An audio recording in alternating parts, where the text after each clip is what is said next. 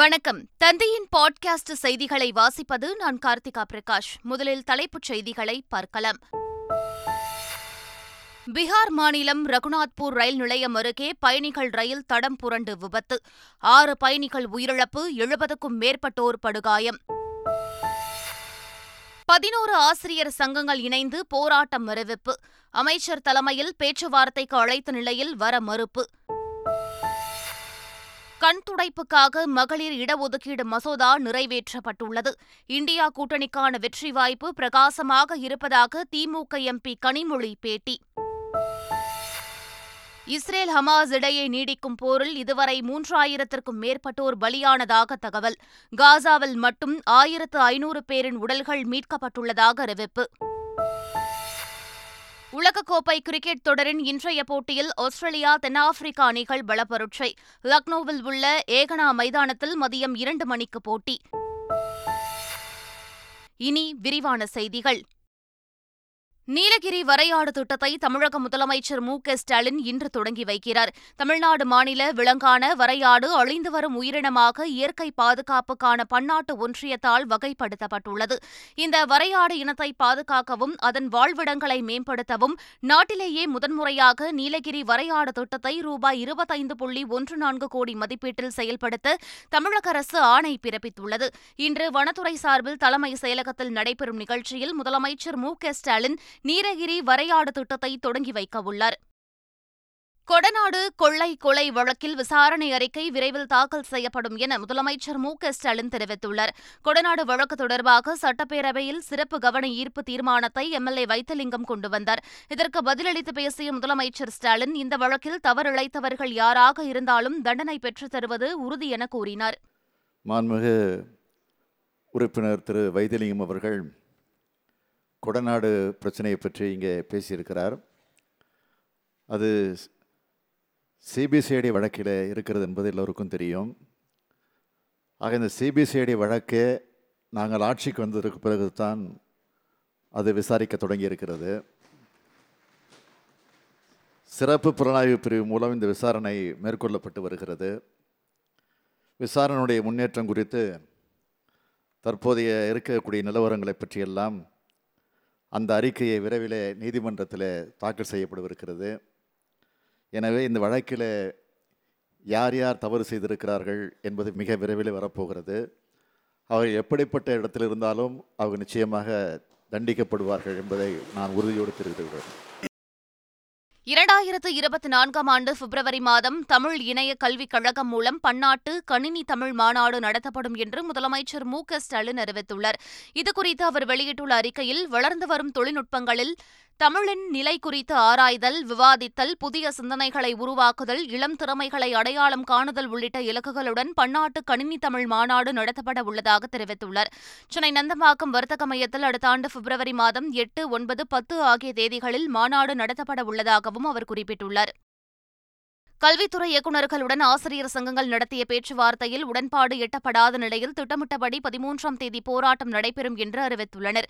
S இணையதள பணிகளிலிருந்து ஆசிரியர்களை விடுவிக்க வேண்டும் என்னும் எழுத்தும் திட்டத்தை கைவிட வேண்டும் என்பன உள்ளிட்ட முப்பதம்ச கோரிக்கைகளை வலியுறுத்தி பதிமூன்றாம் தேதி சென்னை டிபிஐ வளாகத்தில் போராட்டம் நடைபெறும் என தொடக்க கல்வித்துறையைச் சேர்ந்த பதினோரு ஆசிரியர் சங்கங்கள் அறிவித்திருந்தன அந்த சங்கங்களின் நிர்வாகிகளுடன் கல்வித்துறை இயக்குநர்கள் நடத்திய பேச்சுவார்த்தையில் உடன்பாடு எட்டப்படாததால் திட்டமிட்டபடி போராட்டம் நடைபெறும் என்று அறிவித்துள்ளனர் இந்தியா கூட்டணிக்கான வெற்றி வாய்ப்பு மிக தெளிவாக தெரிவதாக திமுக எம்பி கனிமொழி தெரிவித்துள்ளார் கலைஞர் நூற்றாண்டு விழாவை முன்னிட்டு சென்னை நந்தனம் ஒஎம்சிஏ மைதானத்தில் வரும் பதினான்காம் தேதி திமுக மகளிரணி மாநாடு நடைபெறவுள்ளது இதற்கான ஏற்பாடுகளை கனிமொழி ஆய்வு செய்தார் பின்னர் செய்தியாளர்களிடம் பேசிய அவர் பெண்களை ஏமாற்றுவதற்காக கண் துடைப்புக்காக மகளிர் இடஒதுக்கீடு மசோதா நிறைவேற்றப்பட்டுள்ளது என்றார் இந்தியா கூட்டணிக்கான வெற்றி வாய்ப்பு மிக பிரகாசமாக இருக்கிறது என்ற கனிமொழி மக்கள் இனியும் ஏமாற தயாராக இல்லை என்று கூறினார் வரும் பதினான்காம் தேதி திமுக மகளிர் அணி நடத்தும் மகளிர் உரிமை மாநாட்டில் காங்கிரஸ் கட்சி மூத்த தலைவர் சோனியா காந்தி பங்கேற்கிறார் சென்னை வரும் சோனியா காந்திக்கு விமான நிலையத்திலிருந்து வழிநெடுக்கிலும் பிரம்மாண்ட வரவேற்பு அளிப்பது குறித்து தமிழ்நாடு காங்கிரஸ் கமிட்டி தலைவர் கே எஸ் அழகிரி தலைமையில் சத்தியமூர்த்தி பவனில் ஆலோசனைக் கூட்டம் நடைபெற்றது கூட்டத்திற்கு பிறகு செய்தியாளர்களிடம் பேசிய கே எஸ் அழகிரி காவிரி நீரை பெற்றுத்தர வேண்டும் என்பது பாஜகவின் நோக்கமல்ல என தெரிவித்தார் இங்கே திமுகவையும் அங்கே காங்கிரஸையும் துன்புறுத்த வேண்டும் என்பதற்கான நடவடிக்கை என புகார் கூறினார் லோகேஷ் கனகராஜ் இயக்கத்தில் விஜய் நடித்துள்ள லியோ திரைப்படம் அக்டோபர் பத்தொன்பதாம் தேதி திரையரங்குகளில் வெளியாக உள்ளது முதல் ஆறு நாட்கள் சிறப்பு காட்சிகளுக்கு தமிழக அரசு அனுமதி அளித்துள்ள நிலையில் டிக்கெட் முன்பதிவு குறித்த தகவல் வெளியாகியுள்ளது அதன்படி லியோ திரைப்படத்தின் திரையரங்கு மற்றும் ஆன்லைன் டிக்கெட் முன்பதிவு வரும் பதினைந்தாம் தேதி காலை தொடங்க உள்ளது லண்டனில் கடந்த செப்டம்பர் மாதமே டிக்கெட் முன்பதிவு தொடங்கியது குறிப்பிடத்தக்கது விஜய் நடித்துள்ள லியோ திரைப்படத்தை வரும் பத்தொன்பதாம் தேதி முதல் இருபத்தி நான்காம் தேதி வரை தினசரி ஐந்து காட்சிகள் திரையிட தமிழக அரசு அனுமதி வழங்கியுள்ளது லோகேஷ் கனகராஜ் இயக்கத்தில் விஜய் நடித்துள்ள லியோ திரைப்படம் அக்டோபர் பத்தொன்பதாம் தேதி முதல் திரையரங்குகளில் வெளியாக உள்ளது பட தயாரிப்பு குழு சார்பில் நள்ளிரவு அதிகாலை சிறப்பு காட்சிகள் திரையிட தமிழக அரசிடம் அனுமதி கோரப்பட்டது இதையடுத்து அக்டோபர் பத்தொன்பது முதல் இருபத்தி நான்காம் தேதி வரை தினசரி ஐந்து காட்சிகள் திரையிட தமிழக அரசு அனுமதி வழங்கி அரசாணை வெளியிட்டுள்ளது லியோ திரைப்படத்தில் நடன கலைஞர்களுக்கு ஊதியம் வழங்கவில்லை என சிலர் தவறான தகவல்களை பரப்புவதாக தென்னிந்திய திரைப்பட தொழிலாளர்கள் சம்மேளன தலைவர் ஆர் கே செல்வமணி தெரிவித்துள்ளார் இதுகுறித்து அவர் வெளியிட்டுள்ள அறிக்கையில் ஊதியம் பிளஸ் பேட்டா கன்வெயன்ஸ் உட்பட ஒரு நடன கலைஞருக்கு நாள் ஒன்றுக்கு ஆயிரத்து எழுநூற்று ஐம்பது ரூபாய் வீதம் ஆறு நாட்களுக்கு பத்தாயிரத்து ஐநூறு ரூபாய் வழங்க முடிவு செய்யப்பட்டதாக தெரிவித்துள்ளார் அதன்படி மொத்த கலைஞர்களுக்கும் தொன்னூற்று நான்கு லட்சத்து அறுபதாயிரத்து ஐநூறு ரூபாய் அவரவர் வங்கிக் கணக்கில் வரவு வைக்கப்பட்டு விட்டதாகவும் அவர் விளக்கமளித்துள்ளார் தமிழகத்தில் பதினாறு ஐபிஎஸ் அதிகாரிகளை இடமாற்றம் செய்தும் பணியிடம் ஒதுக்கியும் தமிழ்நாடு அரசு ஆணையிட்டுள்ளது குறிப்பாக ஏ ஆர் ரஹ்மான் இசை நிகழ்ச்சி குளறுபடி விவகாரத்தில் காத்திருப்போர் பட்டியலில் வைக்கப்பட்டிருந்த தீபா சத்யன் டிஜிபி அலுவலக எஸ்பியாக நியமிக்கப்பட்டுள்ளார் தமிழக பாஜக தலைவர் அண்ணாமலை போராட்ட விவகாரத்தில் காத்திருப்போர் பட்டியலில் வைக்கப்பட்டிருந்த திஷா மெட்டல் சென்னை தொழில்நுட்ப சேவைகள் பிரிவுக்கு டிஐஜியாக நியமிக்கப்பட்டுள்ளார் சிவில் சப்ளை சிஐடி பிரிவு டிஜிபி வன்னிய பெருமாள் ஊர்காவல் படை டிஜிபியாக பணியிடமாற்றம் செய்யப்பட்டுள்ளார் தமிழ்நாட்டில் மூன்று மாவட்ட ஆட்சியர்கள் உட்பட ஒன்பது ஐஏஎஸ் அதிகாரிகளை பணியிட மாற்றம் செய்து தமிழக அரசு ஆணையிட்டுள்ளது செங்கல்பட்டு துணை ஆட்சியராக இருந்த லட்சுமிபதி தூத்துக்குடி ஆட்சியராக நியமிக்கப்பட்டுள்ளார் தமிழ்நாடு நகர்ப்புற வாழ்விட மேம்பாட்டு வாரியத்தின் இணை நிர்வாக இயக்குநராக இருந்த தங்கவேல் கரூர் மாவட்ட ஆட்சியராக பணியிட மாற்றம் செய்யப்பட்டுள்ளார் கரூர் ஆட்சியராக இருந்த பிரபுசங்கர் திருவள்ளூர் மாவட்ட ஆட்சியராக பணி நியமனம் செய்யப்பட்டுள்ளார் அதேபோல் வேலைவாய்ப்பு மற்றும் பயிற்சி நிறுவனத்தின் ஆணையராக சுந்தரவள்ளியும் தொழில்நுட்ப கல்வி நிறுவனத்தின் ஆணையராக வீரராகவ ராவும் நியமிக்கப்பட்டுள்ளனர்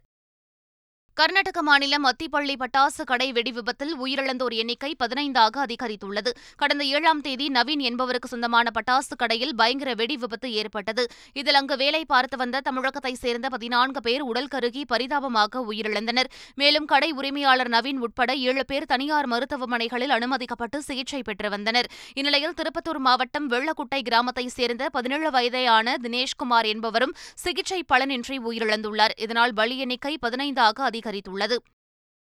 ஹொசூர் அருகே பட்டாசு கடை வெடி விபத்தில் கர்நாடக மாநில வருவாய்த்துறை அதிகாரிகள் நான்கு பேர் பணியிடை நீக்கம் செய்யப்பட்டனர் கர்நாடக மாநில எல்லையான அத்திப்பள்ளியில் கடந்த ஏழாம் தேதி நவீன் என்பவருக்கு சொந்தமான பட்டாசு கடையில் பயங்கர வெடி விபத்து ஏற்பட்டது இதில் பதினைந்து பேர் உயிரிழந்தனர் விசாரணையில் பட்டாசு கடைக்கு அனுமதி வழங்கியதில் முறைகேடுகள் நடந்துள்ளது கண்டறியப்பட்டது அதனைத் தொடர்ந்து கர்நாடக மாநில ஆணைக்கள் முன்னாள் தாசில்தார் சசிதர் மாடியில் அத்திப்பள்ளி துணை தாசில்தார் ஸ்ரீதர் உட்பட நான்கு பேரை அம்மாநில அரசு பணியிடை நீக்கம் செய்துள்ளது அரியலூர் வெடிவிபத்தில் பலி எண்ணிக்கை பனிரண்டாக உயர்ந்தது அரியலூர் மாவட்டம் வெற்றியூரில் நடந்த வெடிவிபத்தில் பதினோரு பேர் பலியான நிலையில் படுகாயமடைந்த ஏழு பேர் தஞ்சை அரசு மருத்துவக் கல்லூரி மருத்துவமனையில் அனுமதிக்கப்பட்டனர் அதில் தீவிர சிகிச்சை பிரிவில் அனுமதிக்கப்பட்டிருந்த சுந்தர் என்பவர் நேற்று சிகிச்சை பலனின்றி உயிரிழந்தார் இதனால் உயிரிழந்தவர்களின் எண்ணிக்கை பனிரண்டாக அதிகரித்துள்ளது இளைஞர்கள் முன்னேற்றத்திற்காக இளைய பாரதம் என்ற தன்னாட்சி அமைப்பு உருவாக்க மத்திய அமைச்சரவை ஒப்புதல் வழங்கியுள்ளது இளைஞர் மேம்பாடு மற்றும் இளைஞர்கள் தலைமை தாங்கும் வளர்ச்சிக்கு தொழில்நுட்பத்தால் இயக்கப்படும் ஒரு பரந்த நடைமுறையாக செயல்பட தன்னாட்சி அமைப்பான மேரா யுவ பாரத் எனும் எனது இளைய பாரதம் என்ற அமைப்பை நிறுவ ஒப்புதல் வழங்கப்பட்டுள்ளது இளைஞர்களின் மேம்பாட்டிற்கான முழு அரசு தளமாக மாற்றுவதே இதன் முதன்மை நோக்கமாகும் இதன் மூலம் அனுபவ கற்றல் மூலம் திறன் ஆளுமையை மேம்படுத்துதல் இளைஞர்களை சமூக தலைவர்களாக மாற்ற வகை செய்தல் உள்ளிட்ட பணிகள் மேற்கொள்ளப்படும் கடந்த இரண்டாயிரத்து பதினேழாம் ஆண்டு முதல் இரண்டாயிரத்து இருபத்தி இரண்டாம் ஆண்டு வரை தமிழ்நாடு தீயணைப்புத் துறையின் செயல்பாடுகள் தொடர்பான இந்திய தணிக்கைத்துறை தலைவரின் அறிக்கை தமிழக சட்டப்பேரவையில் தாக்கல் செய்யப்பட்டது அந்த அறிக்கையில் இருபத்தி ஆறு மாவட்டங்கள் தீத்தடுப்பு குழுக்கள் இல்லாமல் இயங்கி வருகின்றன என்றும் தீயணைப்புத் துறையில் அதிக எண்ணிக்கையில் காலி இடங்கள் உள்ளன என்றும் தெரிவிக்கப்பட்டுள்ளது தீயணைப்பு வாகனங்கள் மற்றும் தளவாடங்களுக்கு கடுமையான பற்றாக்குறை இருந்த போதிலும் கொள்முதல் செய்ய வழங்கப்பட்ட நிதியில் ஐம்பத்தைந்து விழுக்காடு மட்டுமே பயன்படுத்தப்பட்டுள்ளது என்றும் தெரிவிக்கப்பட்டுள்ளது பிரபல தொலைக்காட்சி தொடரான நாகினியில் நடித்த நடிகை மதுரா நாயக்கின் சகோதரியும் சகோதரியின் கணவரும் இஸ்ரேல் ஹமாஸ் போரில் உயிரிழந்ததாக அவர் வெளியிட்டுள்ள வீடியோ இணையதளத்தில் வேகமாக பரவி வருகிறது தங்கள் குழந்தைகள் கண்முன்னே இருவரும் கொல்லப்பட்டதாக மதுரா நாயக் தனது சமூக வலைதள பக்கத்தில் தெரிவித்துள்ளார் இந்திய வம்சாவளியைச் சேர்ந்த யூதரான தாங்கள் இந்தியாவில் மொத்தமே மூன்றாயிரம் பேரே உள்ள நிலையில் தற்போது அதிலும் இருவரை இழந்துவிட்டதாக வருத்தம் தெரிவித்துள்ளார் எதிர்க்கட்சித் தலைவர்களுக்கு தொல்லை கொடுப்பதே பாஜகவின் நோக்கம் என டெல்லி முதலமைச்சர் அரவிந்த் கெஜ்ரிவால் குற்றம் சாட்டியுள்ளார் டெல்லி ஆம் ஆத்மி கட்சியின் எம்எல்ஏ அமனுல்லா கான் வீட்டில் சட்டவிரோத பண பரிவர்த்தனை தொடர்பாக அமலாக்கத்துறை அதிகாரிகள் சோதனை மேற்கொண்டனர் இது தொடர்பாக செய்தியாளர்களை சந்தித்த டெல்லி முதலமைச்சர் அரவிந்த் கெஜ்ரிவால் ஆம் ஆத்மி கட்சியின் எம்எல்ஏக்கள் மீது பதியப்பட்ட நூற்று எழுபது வழக்குகளில் நூற்று நாற்பதில் தங்களுக்கு சாதகமாகவே தீர்ப்பு வந்திருப்பதாக குறிப்பிட்டார் மேலும் மணி சிசோடியா மீதான வழக்கு ஒட்டுமொத்தமாக போலியானது என குற்றம் சாட்டினார் மக்களை ஒழிப்பது பாஜகவின் நோக்கமல்ல என்றும் எதிர்க்கட்சித் தலைவர்களுக்கு தொல்லை கொடுப்பதுதான் அவர்களின் உண்மையான நோக்கம் என்றும் அவர் கடுமையாக சாடினார் ஆந்திர முன்னாள் முதலமைச்சர் சந்திரபாபு நாயுடுவின் மகனான நாரா லோகேஷ் மத்திய உள்துறை அமைச்சர் அமித் ஷாவை டெல்லியில் உள்ள அவரது இல்லத்தில் சந்தித்து பேசினர் பின்னர் செய்தியாளர்களை சந்தித்த நாரா லோகேஷ் சந்திரபாபு நாயுடுவை பழி வாங்குவதற்காக மாநில அரசு நிர்வாகத்தை ஒய்எஸ்ஆர் காங்கிரஸ் தவறாக பயன்படுத்தி வருவது குறித்தும் சந்திரபாபு நாயுடுவுக்கு சிறையில் ஏற்பட்டுள்ள அச்சுறுத்தல்கள் குறித்தும் அமித் ஷாவிடம் எடுத்துரைத்ததாக குறிப்பிட்டார் ராஜஸ்தான் சட்டப்பேரவைத் தேர்தல் தேதியை நவம்பர் இருபத்தி மூன்றுக்கு பதில் இருபத்தைந்தாம் தேதிக்கு இந்திய தேர்தல் ஆணையம் மாற்றியுள்ளது ஏற்கனவே அறிவித்திருந்த நவம்பர் இருபத்தி மூன்றாம் தேதி தேவ உதானி ஏகாதசி என்பதால் அன்றைய தினம் ஏராளமான திருமணங்கள் நடைபெறும் என தெரிவிக்கப்பட்டுள்ளது இதனால் வேறு தேதிக்கு வாக்குப்பதிவை மாற்ற வேண்டும் என பல்வேறு அமைப்புகள் கட்சிகள் கோரிக்கை விடுத்தன இதனை ஏற்றுக்கொண்ட இந்திய தேர்தல் ஆணையம் நவம்பர் இருபத்தைந்தாம் தேதிக்கு வாக்குப்பதிவை மாற்றி அறிவிப்பை வெளியிட்டுள்ளது வாக்கு எண்ணிக்கை டிசம்பர் மூன்றாம் தேதி நடைபெறும் என்று ஏற்கனவே அறிவித்துள்ளது குறிப்பிடத்தக்கது இஸ்ரேலில் உள்ள இந்தியர்களை மீட்க ஆபரேஷன் அஜய் திட்டத்தை இந்தியா தொடங்கியுள்ளது இஸ்ரேல் மற்றும் ஹமாஸ் இயக்கத்தினரிடையே போர் தீவிரமடைந்து வருகிறது இந்நிலையில் இந்திய வெளியுறவுத்துறை அமைச்சகம் இஸ்ரேலில் சிக்கியிருக்கும் இந்தியர்களை மீட்பதற்காக ஆபரேஷன் அஜய் திட்டம் தொடங்கப்பட்டுள்ளதாக அறிவித்துள்ளது தாய்நாட்டிற்கு திரும்ப விரும்பும் இந்தியர்களுக்காக இத்திட்டம் தொடங்கப்பட்டுள்ளதாக தெரிவித்துள்ள வெளியுறவுத்துறை அமைச்சர் ஜெய்சங்கர் அவர்களுக்காக சிறப்பு விமானங்களும் மற்ற ஏற்பாடுகளும் செய்யப்பட்டு வருவதாக தெரிவித்துள்ளார்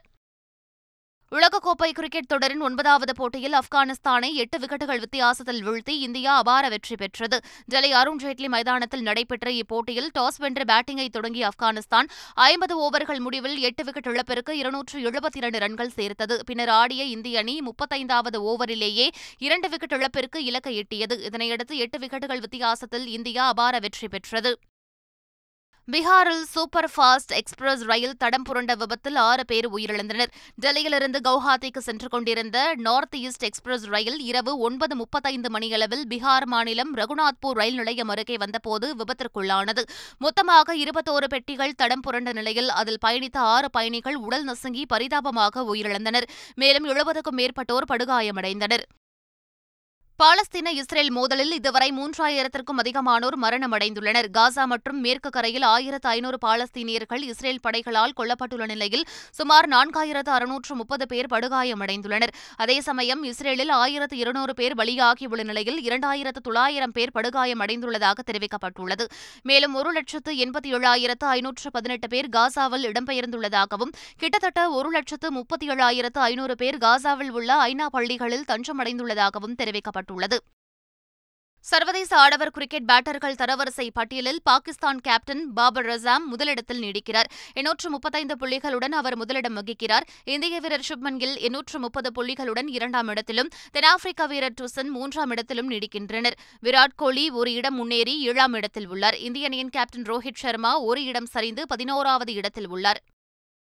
ஆஸ்திரேலிய அணியின் மீது முழு நம்பிக்கை கொண்டிருப்பதாக முன்னாள் கிரிக்கெட் வீரர் ரிக்கி பாண்டிங் தெரிவித்துள்ளார் இந்தியாவிற்கு எதிரான போட்டியில் கிடைத்த வாய்ப்பை ஆஸ்திரேலியா பயன்படுத்திக் கொள்ளவில்லை என கூறியுள்ள பாண்டிங் வேறு ஸ்பின்னர்கள் இல்லாததால் ஆடம் சாம்பா சிறப்பாக செயல்பட வேண்டும் என தெரிவித்துள்ளார் ஆஸ்திரேலிய அணி வலுவான மற்றும் திறமையான அணி என்றும் பாண்டிங் பேசியுள்ளார் மீண்டும் தலைப்புச் செய்திகள் பீகார் மாநிலம் ரகுநாத்பூர் ரயில் நிலையம் அருகே பயணிகள் ரயில் தடம் புரண்டு விபத்து ஆறு பயணிகள் உயிரிழப்பு எழுபதுக்கும் மேற்பட்டோர் படுகாயம் பதினோரு ஆசிரியர் சங்கங்கள் இணைந்து போராட்டம் அறிவிப்பு அமைச்சர் தலைமையில் பேச்சுவார்த்தைக்கு அழைத்த நிலையில் வர மறுப்பு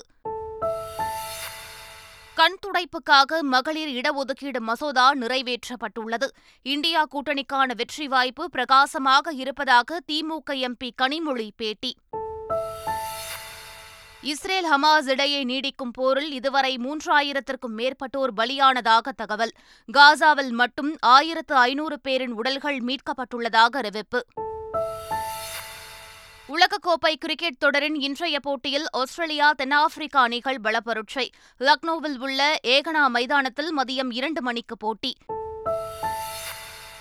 இத்துடன் பாட்காஸ்ட் செய்திகள் நிறைவு பெறுகின்றன வணக்கம்